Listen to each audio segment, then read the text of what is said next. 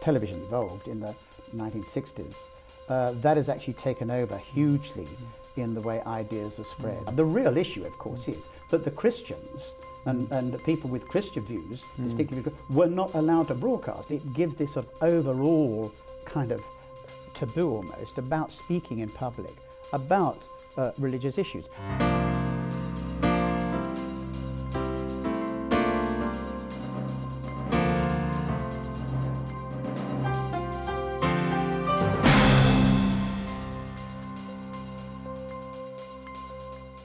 G'day and welcome to Clayton Today. In this series we're going to discuss a current or a controversial issue, and we're looking for ways to make sense of it within a Christian framework. Over the last couple of episodes we've been looking at the things that impact on our ability to talk about God in public, and today we're going to look at some significant changes that have happened in recent times. And with me again is David Holloway, the vicar of Jesmond in uh, Newcastle in the U K.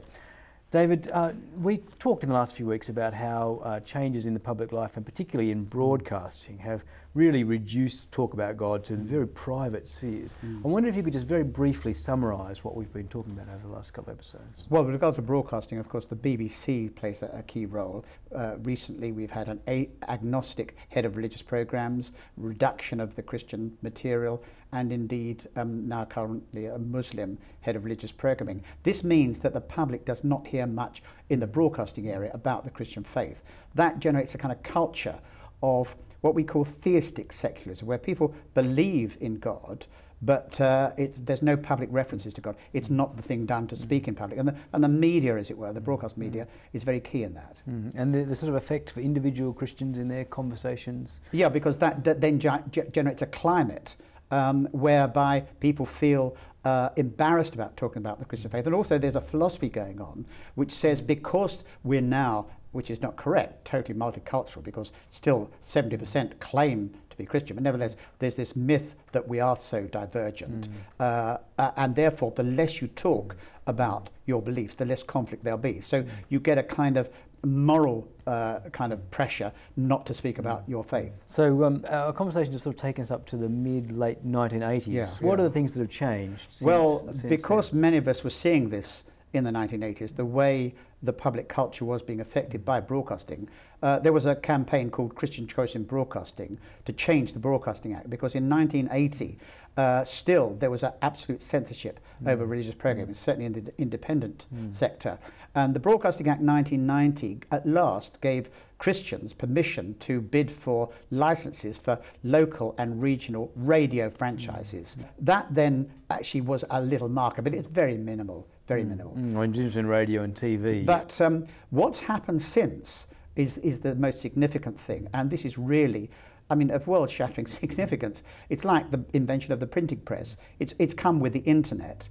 And what is happening now is that there's going to be a total revolution with a convergence of broadcasting, um, telephony, and in fact um, uh, the internet. Mm. And the theatre converging, and, and the, the, the driver of that is digitalisation. Mm. There's going to be an exponential expansion of channels mm. and a proliferation of programmes on demand. And so this is hugely mm. significant, and people will be able to have one screen in their room, which can uh, be, be, be both a telephone or get, getting the broadband, uh, the internet, and broadcasting um, mm. me, uh, programs mm. all at once. So, and you, you're not wrong in calling that a digital revolution, are you? It's yeah, yeah, yeah. A complete yeah. change in yeah, the way it, that it information is, it is. comes Without getting into details, through. It's a free for all. Um, mm. It can't be. It doesn't need to be licensed, and it can't be licensed, mm. and therefore it's going to be open to absolutely everyone worldwide. And I guess this is this is partly the, the, the cutting edge for us, isn't it? Where I- what we've talked about in the last few few weeks mm. is the way that government restrictions on broadcasting have made it difficult for Christians to, to speak in the public realm. What's the impact of, of this digital revolution on the ability that Christians have to speak in public? Already we've seen um, the digital re- revolution um, having having a, uh, an effect via the straight internet. I mean, uh, emails and so forth suddenly have linked Christians all over the world with one another in ways that this never happened before. But of course, what you can now have um, is in fact Christian uh, television stations.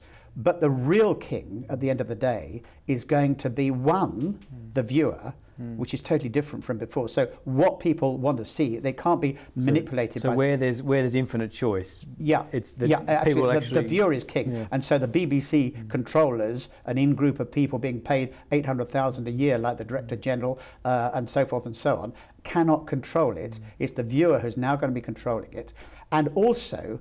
Uh, though even more important for the Christian is content, mm. because once um, all the kind of technologies and the business models and all the rest have, mm. have, have sorted themselves out, masses of people will try mm. things, they will fail. Mm. They will fail because there isn't content, mm. new content. Mm. And where can you get new content? Churches mm. and Christian groups. And um, uh, here's content just waiting, mm. as it were, to be used. Mm. You talked there a little bit about the, the viewer is king, um, people will choose what they want to see. Mm. Uh, some of what we've seen with, with the internet over the last few years is that what people want to see is, is things like pornography yeah. or opportunities for gambling or you know, car crash mm. television or whatever. Um, how can how can that sort of choice, how can that be seen as a positive for Christian?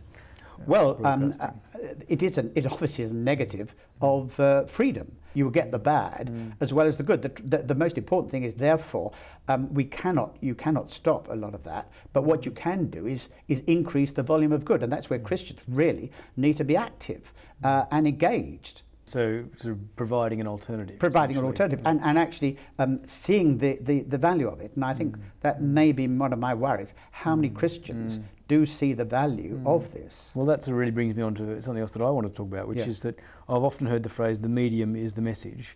And, and the conclusion drawn that yeah, television yeah. is just not an appropriate not a, medium for Christian for, content. No, no, no. Uh, yeah. What would you say to that? Is that true? It's not true. I mean, I think there's two things one would say. Um, certainly in Britain, there's a, a great deal of criticism of television, religious television, because of one or two bad eggs in America.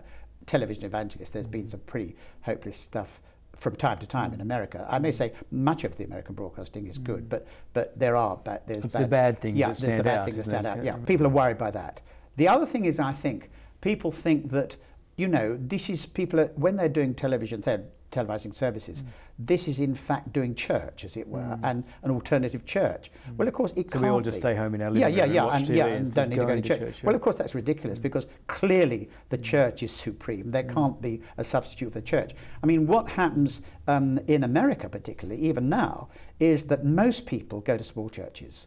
Mm. There are some big churches where there's some very able people who, who are helpful to other people. Mm. And so people who go to small churches are able to log into and watch mm. or listen on the radios, yeah. if it's state radio um, uh, services, um, some other preachers during the week. Mm. And this has had a huge impact, actually, over the years in America. And it is, it's a supplement to it. So it's not replacing it's church. Absolutely but it's not. Just because increasing you must, you must ability yeah, yeah. get things and, from different and, places. And also to get people interested. Mm. Because um, what is broadcast? This is where we started. I mean, what is is broadcastable is in one sense what is communicable mm. and what is it's it's reasonable to communicate mm. Mm. and so we said I think earlier that um, say when Billy Graham comes to town or used to come to town when he was a younger man and he did this around the world mm. you know there was always broadcast interviews mm. and so forth mm. this generates a culture of conversation which enables people just to talk about the Christian yeah. faith yeah. which is you know what we're, yeah, we're complaining is, about yeah, that yeah, you know yeah. theistic secularism is you know there's no and public so reference to God. So the internet now gives an opportunity for churches yeah, yeah, to get involved it, well, it to will raise do, the it will do we're not Not there yet. We're in very early days. Yeah. Very early days. Well, that, we're we're coming towards mm. the end, so perhaps it is worth moving on then to talk about. Uh, given that this is an opportunity for us, yeah. what can Christians and churches and so Christian organisations be doing to take advantage of this, to bring Christianity back into the public? Well, I mean, they can be supporting Clayton T V for one thing, uh, and but our vision at Clayton T V is that we should be able to help other churches do similar sorts of things, provide a platform for other people to make use of what we're producing, help other people to do the sort of things we're doing, and mm. seeing the significance of digitalised so communication. So a big part of it is simply just grasping... Grasping the opportunities, the moment, yeah, yeah, yeah, and seeing that we are at the beginning of something exactly like the printing press. Mm. I mean, the printing press came out, there were all sorts of criticisms, mm. and the government immediately wanted to license it and stop it, but of course it had a profound effect mm. on the entire mm. world. Mm. Perhaps maybe to, to put, take that a little bit further then, are there any uh, resources that people could look at, things that have been written or places to start for yeah. someone who is thinking about uh, taking this a bit just further? Just the pure historical information, Andrew Quick wrote a book on the Broadcasting Act nineteen ninety called um, Hidden Agendas, which uh, maps out some of the things that have been going on. Mm. But um, uh, on our church dot org dot U K website, mm. uh, I did a, cl- a coloured supplement on these questions for January two thousand eight, just a little piece people could find helpful. And I did write a book called uh, A Nation Under God, which dealt with mm. um, these broadcasting issues to mm. some extent. So that may be helpful to some folk. Okay. And uh, would you have any uh, sort of practical advice for people who are, are really thinking about starting their own sort of internet T V thing? What, how, you got any suggestions for how to go about well, that? Well, they could commod- uh, contact folks at uh, Clayton T V dot T V and uh, mm. they, they would probably give them advice. Brilliant. Thanks, David. Thank okay. And thank you very much for today. And thank you for watching. If you want to follow up on our discussion, you can find further information and more programs on w w w dot clayton dot t v. And do join us next time for more on Clayton Today. Goodbye.